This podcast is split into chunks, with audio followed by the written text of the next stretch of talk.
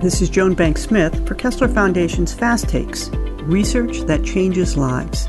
Today, I'm with Dr. Trevor Dyson Hudson, Director for the Center for Spinal Cord Injury Research and the Center for Outcomes and Assessment Research at Kessler Foundation, to talk about his latest peer reviewed article, Ultrasound Guided Platelet Rich Plasma Injection for the Treatment of Recalcitrant Rotor Cuff Disease in Wheelchair Users with Spinal Cord Injury, a pilot study.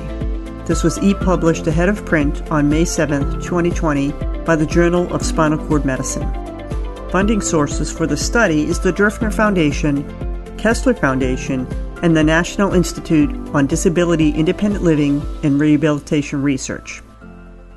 Dr. Dyson Hudson, can you share with us the main takeaways of this study? We know that shoulder pain is common in people with spinal cord injury. Uh, due to lower limb paralysis, individuals with spinal cord injury are forced to rely on their upper limbs for mobility, such as wheelchair propulsion and transfers, and performing tasks, you know, reaching and everything from the seated position. So, this can lead to overuse injuries, and as I said, shoulder pain.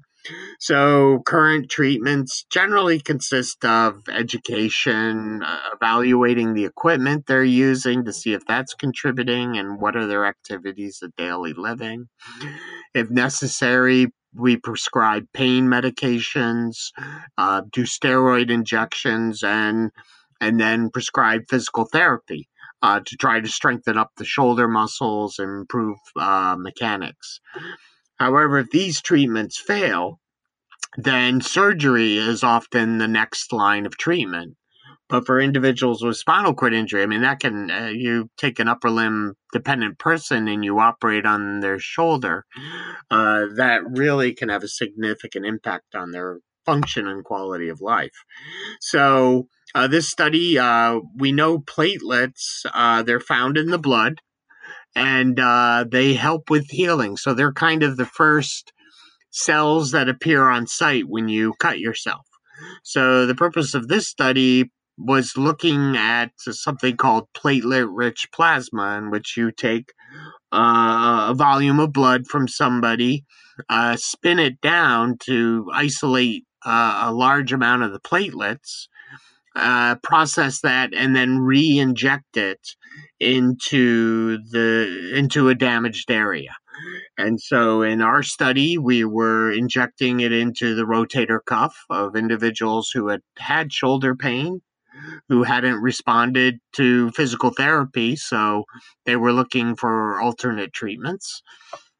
And we found that there was a, a significant number of the individuals, it was only six people, but for for some of them, eh, they really had quite significant improvements in their pain, uh, which you know was remarkable because they they had tried other types of treatments with no improvement. So uh, we thought this was promising. Um, and so, uh, you know, so, and, and I've seen many of these individuals. This study was done a number of years ago. Um, and I've seen some of these individuals and they're still pain free. So, you know, there was some, something that worked for them. Uh, unfortunately, we don't know if it was the, the, treatment in itself or if there was just, you know, a placebo um, kind of effect or the injection itself did something to break up the tissue. So it wasn't necessarily the platelets themselves. Uh, so you know what it does is it kind of the impact in the field and some of the implications are is it kind of suggests that maybe cell-based therapies like platelet rich plasma may be beneficial in people with spinal cord injury what is the impact and next implications of the study to the field what it suggests is that there may be alternative treatments for shoulder pain in people with spinal cord injuries, such as platelet rich plasma and perhaps other cell based therapies, which we're starting to explore.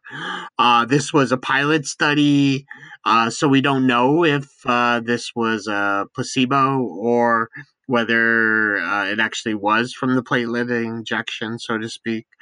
Um, so, really, what we would need to do is larger uh, clinical trial with multiple groups, where one group gets the platelets and another group gets an alternative treatment.